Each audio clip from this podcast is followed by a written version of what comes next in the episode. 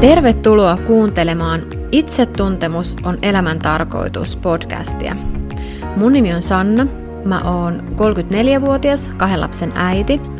Mulla on itellä monenlaista traumataustaa lapsuudesta ja nuoruudesta.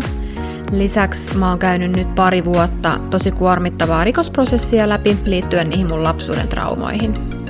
Mä teen lastensuojelutyötä ja nyt mulla olisi tarkoitus yhdistää mun ammatillista näkemystä mun omiin kokemuksiin ja viedä sut sitä kautta pohtimaan sun ajatuksia susta itsestä ja ehkä myös lisätä vähän ymmärrystä sun ympärillä olevista ihmisistä. Ihanaa, että oot tullut kuuntelemaan.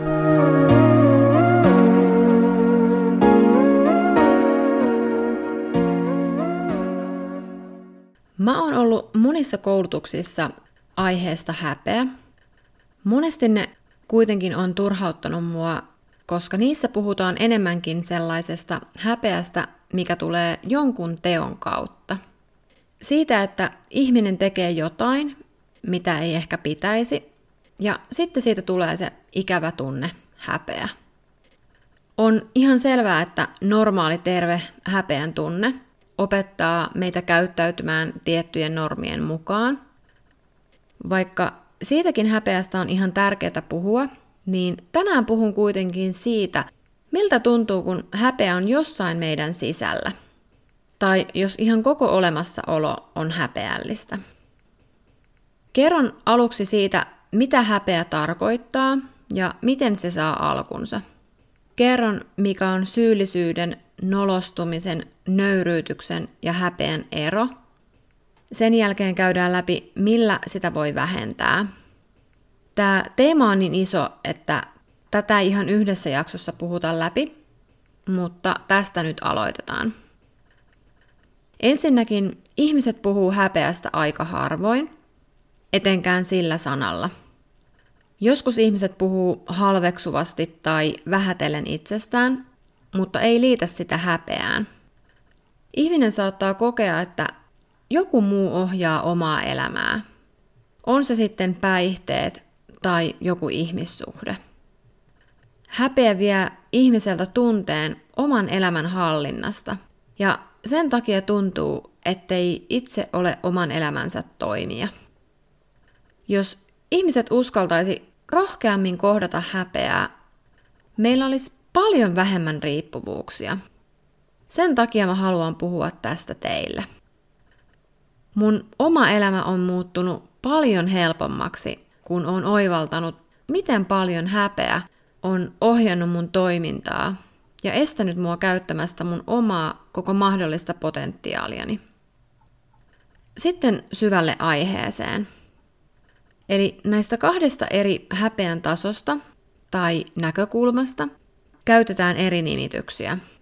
Joskus puhutaan tapahtumasidonnaisesta häpeästä ja sisäistetystä häpeästä, tai Esimerkiksi, että häpeä voi olla joku tunnekokemus tai persoonallisuuden piirre. Siinä mielessä häpeä onkin aika poikkeuksellinen tunne, että sitä voidaan tarkastella kahdesta eri näkökulmasta. En äkkiä keksi toista tunnetta, missä on näin selvästi kaksi eri näkökulmaa. On mielenkiintoista ymmärtää, että se, mikä toiselle voi olla tosi musertava kokemus, ei toiselle merkitse mitään niin ikävää. Esimerkkinä nyt vaikka se, että nuori mokaa koulussa jotenkin ja muut nauraa. Kaksi ihmistä voi kokea häpeän tunteen hyvin eri tavalla. Toiselle se voi olla sisäisesti tosi kipeä paikka, kun taas toinen voi hävetä sitä vaan sen tilanteen takia, mutta se ei osu syvälle sinne omaan minuuteen. Häpeän tunne sanoo meille, että sun pitäisi tehdä jotain tai olla jotain. Sitä ei usein tunnisteta häpeäksi. Eli esimerkiksi jos sun pitäisi lähteä lenkille, niin se kertoo siitä, että jos et mee, niin jotain. Oot vaikka saamaton. Tai pitäisi lukea lapselle iltasin kirjaa, koska sanotaan, että se on lapselle kehittävää. Jos et lue, niin jotain. Vaikka se ei suoraan tunnu häpeän tunteelta, niin näin kuitenkin ajatellaan, että taustalla tämän tyyppisessä ajattelussa on häpeä. Se saa meidät ajattelemaan, että pitäisi olla jotain muuta kuin mitä me ollaan. Tai tehdä jotain muuta, että voi niin jotenkin hyväksyä itsensä. Häpeä on niin inhimillinen tunne, että kaikki on tuntenut häpeää joskus. Häpeä voi kohdistua esimerkiksi luonteenpiirteeseen, ulkonäköön tai käyttäytymiseen. Sosiaalitieteissä uskotaan yleisesti, ettei tunteet ole pelkästään ihmisen sisältä kumpuvia vaistonvaraisia reaktioita, vaan ne rakentuu suhteessa ympäristöön. Ja että jokaisen ihmisen oma tunnekokemus on ainutlaatuinen, vaikka siinä olisi jotain yhtenäistä kaikille ihmisille. Tästä mä oon muistuttanut ennenkin teitä, ettei koskaan voi tietää, miten joku ihminen jonkun asian kokee tai on kokenut. Ihmisen oma kokemus on aina totta ja aito, eikä täysin samanlainen kenenkään muun kanssa. Psykologiassa puhutaan, että ihminen voi kokea ulkoista häpeää, sisäistä häpeää tai molempia. Ulkoinen häpeä tarkoittaa sitä, että ihminen uskoo muiden pitävän itseään tosi huonona tai riittämättömänä. Sisäisessä häpeässä ihminen ajattelee itsestään, että on tosi huono ja riittämätön. Ja silloin, jos ihminen kokee näitä molempia, niin se voi tuntua, kun koko muu maailma olisi kääntynyt vastaan. Ja sen lisäksi vielä syyttää siitä itseään. Häpeä syntyy varhaisissa kiintymyssuhteissa jo alle kahden vuoden iässä – Jotta häpeä voi kokea, niin pitää olla erillinen yksilö, eikä yhtä äidin tai kasvattajan kanssa. Lapsen kyky hävetä kehittyy, mitä enemmän ymmärtää, että ympärillä on tietyt normit ja odotukset. Häpeä liittyy ihmisen tarpeisiin. Onko tarpeet tyydytetty vai olenko jäänyt jostain vaille varhaisissa vuorovaikutussuhteissa? Kaikki jää joskus paitsi jostain. Ei Kuka vanhempi voi olla lapselleen aina saatavilla ja läsnä 100 prosenttia, eikä missään nimessä edes kuulu olla. Vaille jäämisiä syntyy kaikille. Sen takia myös häpeä on osa meitä kaikkia ihmisiä. Jo se, että vauva hymyilee, eikä joku vieras hymyile takaisin samalla tavalla kuin omat vanhemmat, aiheuttaa vauvalla reaktion. Kivuliaampi reaktio syntyy, kun vauvan omat vanhemmat ei reagoi vauvan tarpeeseen tai hymyyn. Ja traumatisoiva reaktio syntyy, jos lasta kohdellaan kaltoin tai tarpeet jätetään huomiotta toistuvasti. Jo hyvin nuori kykenee häpeämään esimerkiksi omia vaatteitaan tai vanhempiaan. Nuori, joka häpeää yksinhuoltaja siivooja äitiään, ei ehkä pysty ajattelemaan, että, että äitiä voisi ihailla siitä, miten hän pärjää yksin ja saa elätettyä perheensä. Eihän ammatteja tarvii arvottaa, että toinen olisi huonompi kuin toinen. On normaalia, kun teini häpeää omia vanhempiaan ja toivoo, että ei saata kouluun ihan niin pitkälle, että kaverit näkee. Tai ylipäätään teini voi toivoa, että vanhemmat ei puhu yhtään mitään, jos tuo kavereita kylään. Ja jos vanhemmat käyttää päihteitä, niin nuori voi hävetä sitä, eikä osaa ajatella, ettei vanhempien käytös määrittele kuitenkaan häntä ihmisenä. On tärkeää osata erottaa normaali hyödyllinen häpeä, joka ohjaa meitä käyttäytymään yleisten normien mukaan, siitä, kun häpeä murskaa ja lyö ihmisen ihan pieneksi maanrakoon. Tämä murskaava häpeä vaikuttaa ihmiseen niin monella tavalla. Se uhkaa hyvinvointia ja aiheuttaa erilaisia mielenterveyden ongelmia. Mä oon lukenut monia eri tutkimuksia ja teorioita tähän aiheeseen liittyen. Kaikissa niissä yhteistä on se, että häpeä on ihmistä potentiaalisesti syvästi vahingoittava tunne ja hankaloittaa yhteyttä muihin ihmisiin. Miksi se haittaa yhteyttä muihin ihmisiin? Sosiaalitieteet selittää sen johtuvan siitä, että häpeän tunne syntyy siitä, kun ihminen miettii, mitä toiset musta ajattelee, ja uhkaako se, mitä ne muut ajattelee, mun yhteenkuuluvuutta muihin. Jos ihminen ei välittäisi yhtään, mitä muut ajattelee, eikä sillä olisi mitään väliä, vaikka olisi koko maapallolla ihan yksin, niin silloin ei varmaan tuntisi häpeää. Tämä ei tietenkään ole mahdollista, koska kaikki ihmiset tarvitsee toisia ihmisiä jollain tavalla. Toiset enemmän ja toiset vähemmän. Mutta kukaan ei elä täällä ihan yksin ja irti kaikista yhteisöistä tai muista ihmisistä. Häpeä on ikään kuin aina mahdollinen esille ponnahtava tunne ihmisten välisissä kohtaamisissa. Jos lapsi yrittää näyttää vanhemmilleen esimerkiksi vihaa ja surua, ja vanhemmat reagoi jatkuvasti siihen ärsyyntyen, se aiheuttaa lapselle sisäistä kaaosta. On puhunut vanhemmuudesta aikaisemminkin. Silloin, jos ei ole saanut itse näyttää tunteita lapsena, voi oman lapsen itku herättää vanhemmassa tosi hankalia tunteita. Se voi tuntua vaatimukselta tai tahalliselta, että lapsi tahallaan haluaa ärsyttää vanhempaansa.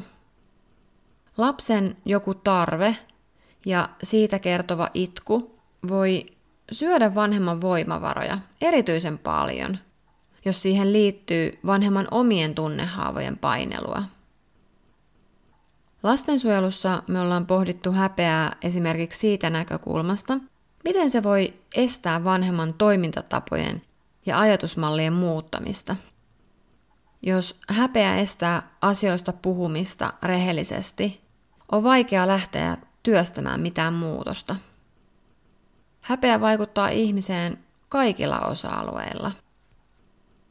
Vanhemmilla voi monen muun tunteen lisäksi olla kokemus, että on jollain tavalla epäonnistunut siinä omassa tehtävässään, kun tilanne on mikä on. Joskus vanhemmat haluaa kynsin hampain pitää kiinni niistä omista ajattelutavoistaan.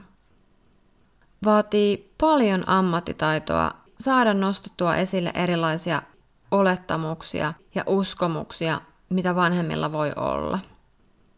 Ne uskomukset ja olettamukset on tärkeää saada esille ja sellaiselle tasolle, missä niitä voidaan tarkastella. Yleensä vasta monien keskustelujen jälkeen mieli alkaa käyttää pikkuhiljaa uutta tietoa ja uskomaan, että asia voi olla myös eri tavalla kuin miten on aikaisemmin ajatellut. Jos eläinlauma jättää jonkun yksilön lauman ulkopuolelle, niin se eläin ei todennäköisesti selviä. Tai ainakin se on tosi turvaton. Tavallaan muut lauman jäsenet voi hylätä toisen kuolemaan. Ihmisellä häpeän tunne voi tuntua samalta. Pelkoa, että lauma hylkää. En kelpaa, en riitä. Ja se pelko oikein työntää pois muista ihmisistä. Silloin ihminen haluaa kääntää huomion pois itsestään. Esimerkiksi täydellisyyden tavoittelu, suorittaminen, päteminen, perheväkivalta ja kaikki riippuvuudet ilmentää häpeää. Inhimillisyyteen kuuluu olla heikko ja keskeneräinen. Jos on vaikea katsoa itseen ja hyväksyä ne omat heikkoudet, sitä yrittää kaikin tavoin peitellä sitä. Kulissit pitää olla kunnossa, koska jos joku näkee niiden läpi, niin ne työntää mut laumasta ulos. Häpeään liittyy voimakkaasti pelko, että jotain tulee näkyväksi muille. Kaikki tietää sen, että kun liukastuu kadulla, niin automaattisesti katsoo, että näkikö kukaan. Tai jos tiputtaa lautasen ravintolassa, niin sitä pahempi, mitä enemmän ihmisiä näkee. Häpeä nostaa tismalleen sen saman reaktion, vaikka meillä ei olisi varsinaista yleisöä näkemässä. Riippuen toki asiasta, sitä häpeää voi lievittää monin eri keinoin, ja valitettavasti usein ne keinot on meille haitallisia. Tämä häpeän aihe on hankala, ja tuntuu monelle todella epämukavalta. Mä ajattelen, että useimmille meistä on äärimmäisen vaikea katsoa nimenomaan tätä osaa itsestä rehellisesti.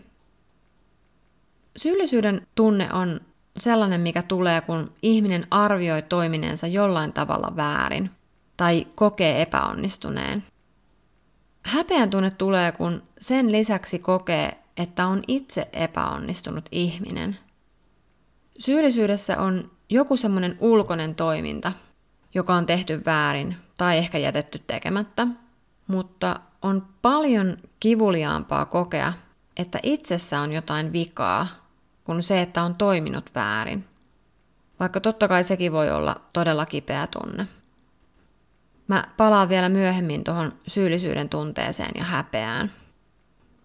Nolostuminen taas on vähemmän intensiivistä, eikä se ole niin voimakasta ja haitallista, vaikka onkin vähän häpeän kaltainen tunne. Nöyryytys on siinä mielessä häpeän kaltainen, että se saa myös tuntemaan olonsa tosi mitättömäksi ja pieneksi ja tyhmäksi. Häpeän tunne tulee kuitenkin itsestä ja omasta kokemuksesta, kun taas nöyryytys tulee ulkopuolelta. Joku toinen ihminen voi toiminnallaan nöyryyttää toista. Mikä häpeän sitten auttaa? Millä sitä voi lievittää? Silloin kun on kokenut riittämättömyyden tunnetta, niin siitä irti päästäminen edellyttää saada tuntea, miltä ihan todella tuntuu, kun riittää täysin.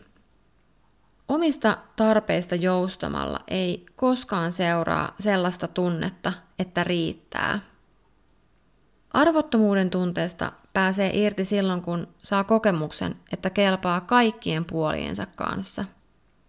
Hylätyksi tulemisen pelosta pääsee irti, kun saa kokemuksen pysyvyydestä ja siitä, että voi luottaa jonkun ihmissuhteen olemassaoloon.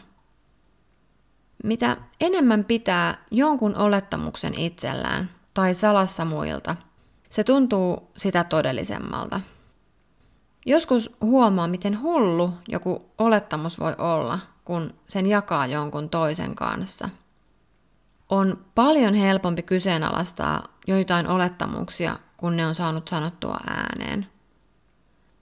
Häpeän tunne saa oikein voimansa siitä, että salaat ja piilotat jonkun asian muilta. Jos joku asia nostaa sulla häpeän, niin parasta mitä sä voit itsellesi tehdä on sanoa se ääneen, puhua siitä, kysyä muilta, mitä ne asiasta ajattelee. Mitä enemmän sä pyörität sitä ajatusta yksin, sen voimakkaammin se repii sua kauemmaksi sun omasta laumasta. Häpeä ja puhumattomuus kulkee käsi kädessä. Ja jos yhteiskunnassa puhumattomuus on osa yleistä kulttuuria, niin myöskään häpeän kokemukset ei täältä vähene. Riippuvuudet on asioita, mitä ihminen salaa ihan viimeiseen asti. Ihminen valehtelee ja salaa. Salaaminen ja valehtelu on ihan parasta polttoainetta häpeälle. Silloin kun ihminen on pitkään piilottanut itsensä itseltään ja muilta, niin on tosi vaikea kohdata sitä, että tällainen mä oon. Jos kukaan ei ole koskaan saanut nähdä sua ihan omana itsenäs ja kaikki ne sun epävarmuuksines, niin sun voi olla tosi vaikea hyväksyä ne asiat itsekin. Ja kuten mä sanoin, niin häpeään liittyy halu piiloutua. Siitä tulee voimakas huonouden kokemus ja semmoinen tietynlainen kipu. Mä en halua piiloutua, koska mulla on vaan tää yksi elämä ja mä haluan todellakin elää tätä elämää täysillä ja just sillä tavalla, mikä tekee mut onnelliseksi. Mulle tämä podcast on ollut nimenomaan merkityksellinen sen takia, että tämä vähentää häpeää.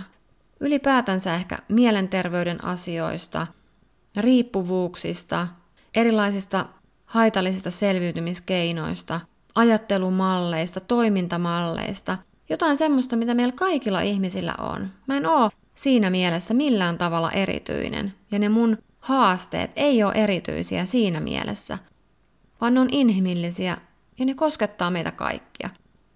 Miksi ihmeessä niistä ei vaan puhuta enemmän? Mä oon ihan varma, että mitä enemmän ihmiset uskaltaisi olla avoimia muille, niin sen helpompi meillä kaikilla täällä olisi olla. Mä oon lukenut joskus jonkun artikkelin häpeästä, mutta mä en muista sen nimeä enkä mä löytänyt sitä enää, mutta siinä viitattiin tutkimukseen, missä oli tutkittu, miten häpeän kokemukset lapsena vaikuttaa siihen, miten sitä käsittelee aikuisena. Sen koko tutkimuksen tarkoitus oli lisätä ymmärrystä, että häpeästä puhuttaisiin enemmän ja sen käsittelyä lasten kanssa alettaisiin pitää arvossa. Suomalaisten vaikenemisen kulttuuri yhdistettynä tiettyihin persoonallisuuden piirteisiin voi aiheuttaa ihmiselle sellaisen häpeän, mitä on hyvin vaikea käsitellä aikuisena. Temperamentti, kasvatusmenetelmät ja sosioekonominen asema parantaa lapsen kykyä käsitellä häpeää. Oletteko kuullut, kun joku uskoo, että ei ole niin altis riippuvuuksille? Tai joku uskoo, että itsellä on taipumuksia herkästi jäädä koukkuun asioihin. Vaikka siihen mulla ei ole mitään faktaa esittää, niin mä en usko, että se on ihan tuulesta temmattua. Ajattelen, että nimenomaan tämä häpeän käsittelyn ominaisuudet, tai voidaanko puhua taidoista, ehkä tunnetaidot ylipäätään. Ehkä persoonan omilla ominaisuuksilla on merkitystä, mikä vaikuttaa siihen häpeän käsittelyyn ja sitä kautta niihin riippuvuuksiin. Mielenkiintoista olisi kuulla, mitä ajatuksia tämä mun näkemys herättää teissä. Voiko se olla osittainen syy, miksi joku on alttiimpi riippuvuuksille? Perheen asioista vaikeneminen on ollut sellainen ilmiö, jonka itse tunnistan. Muistan, että mulle on erikseen lapsena sanottu asioista, mistä ei saa puhua muille. Ja mulla on mielikuva sellaisesta kulttuurista, että perheen asiat on perheen asioita. Jos tämä kulttuurin muutos ei tapahtuisi, niin mun työ lastensuojelussa olisi varmasti todella paljon vaikeampaa.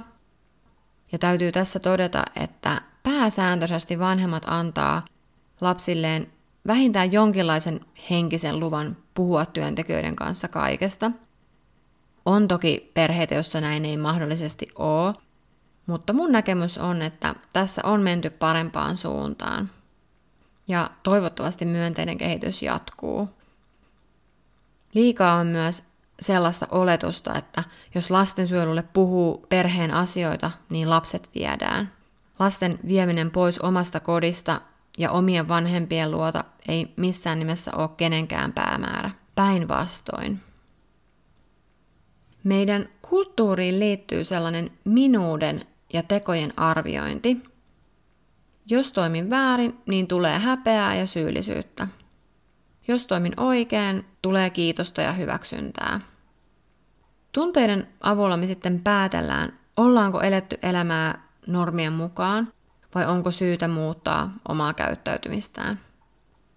Jos valehtelee, pettää puolisoa tai kohtelee lähimmäisiään huonosti, on ihan tervettä tuntea syyllisyyttä, joka ohjaa toimimaan jatkossa toisin. Ihminen voi katua tekojaan, mistä kokee syyllisyyttä. Voi pyytää anteeksi, voi muuttaa käyttäytymistään ja sovitella tekoaan. Meidän kulttuurissa on se ajatus, että teot voidaan antaa anteeksi ja sen jälkeen elämä jatkuu. Häpeä, mikä liittyy omaan itseen ja omaan persoonaan, se ei ole sellaista, mitä voidaan sovitella tai muuttaa hetkessä. Mikään keskustelu tai teko ei poista suoraan sitä häpeän tunnetta. Se ei ole semmoinen, minkä toinen voi toiselle ikään kuin suoda. Jo pientä lasta voi ohjata kokemaan tervettä syyllisyyttä häpeän sijaan.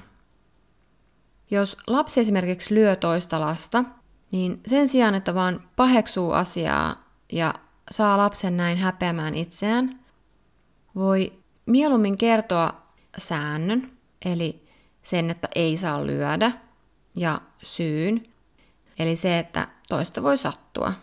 Se opettaa empatiaa toista kohtaan ja tekojen seurauksia, joiden takia on syytä olla pahoillaan, eli tuntea tervettä syyllisyyttä.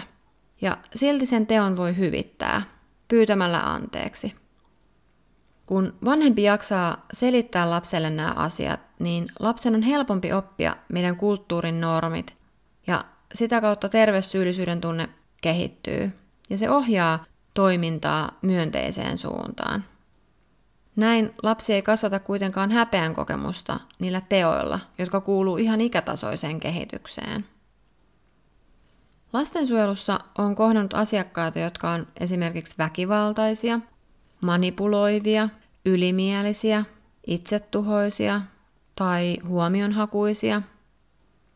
Vaikka me työntekijänä tiedetään, että se on asiakkaan oma selviytymiskeino, ikään kuin säilyttää kasvot tai pitää kiinni jostain oman arvon tunteesta, niin se on työntekijälle joskus tosi hankalaa. Mä en ole kokenut välttämättä pelkoa, ainakaan mitenkään erityisen paljon, mutta se tuntuu, kun olisi jotenkin tosi voimaton toisen edessä. Tuntuu, että on ihan keinoton. Ja toki näin se onkin. Semmoinen ihminen tarvitsee ihan erilaista terapeuttista hoitoa kuin mitä mun työssä me asiakkaalle voidaan tarjota.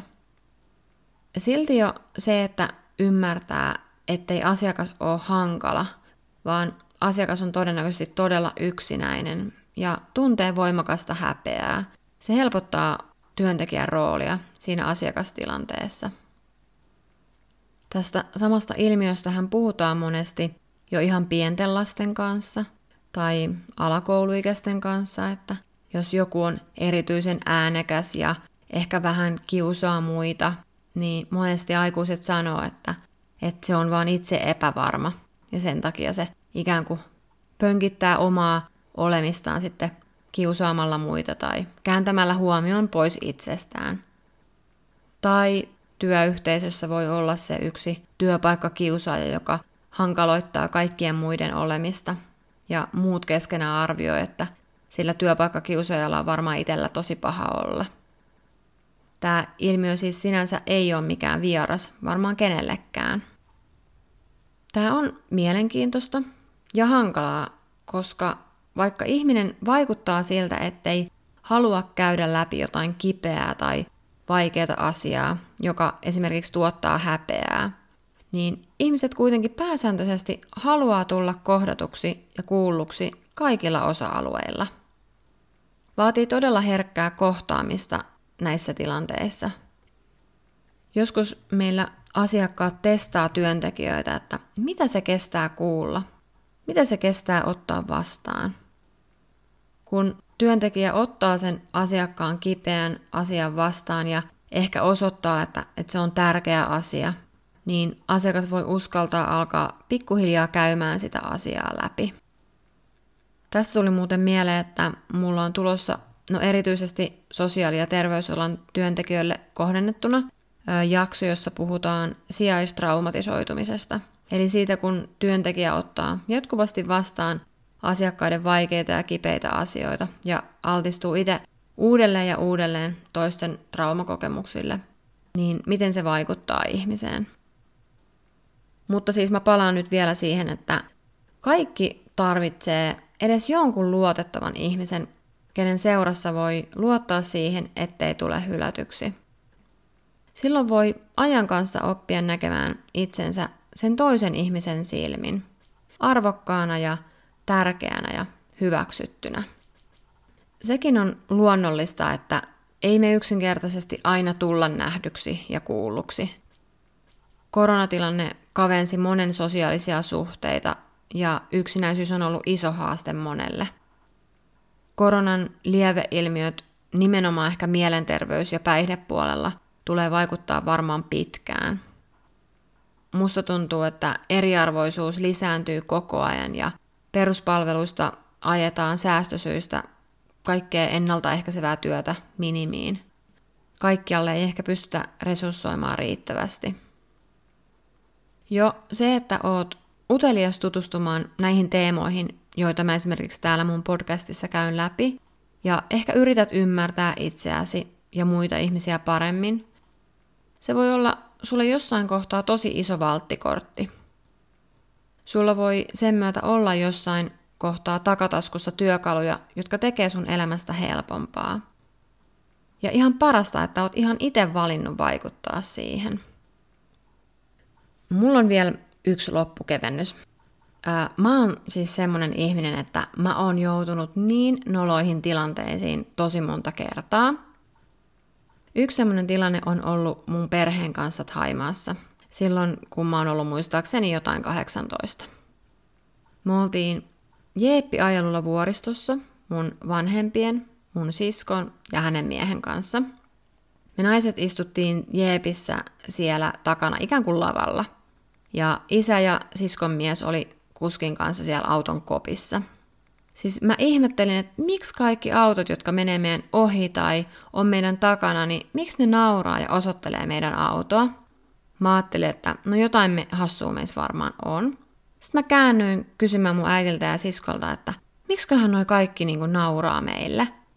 Samalla mun äiti ja mun sisko repes nauramaan ihan totaalisesti. Ja sitten mä huomasin, että mun pikinin yläosa oli valahtanut ja mulla oli rinnat ihan paljaana. Ja siis se oli ihan kauheeta ja noloa. Mun sisko ja äiti koputti siihen ikkunaan, että kattokaa nyt iskä ja mun siskon mies. Ja siis ne kääntyi ja nekin nauro ihan tosi paljon. Mä itse nostin ne uikkarit vaan ja oli ihan sillä, että apua. Siis jostain syystä tämä kokemus hävetti mua, mutta se ei kuitenkaan ollut niin paha. Ja vaikka mä oon aika herkkä tosi monelle asialle, niin tää on mun mielestä edelleen aika hauska tarina, vaikka posket menee punaiseksi ja tekee mieli vajota maan alle.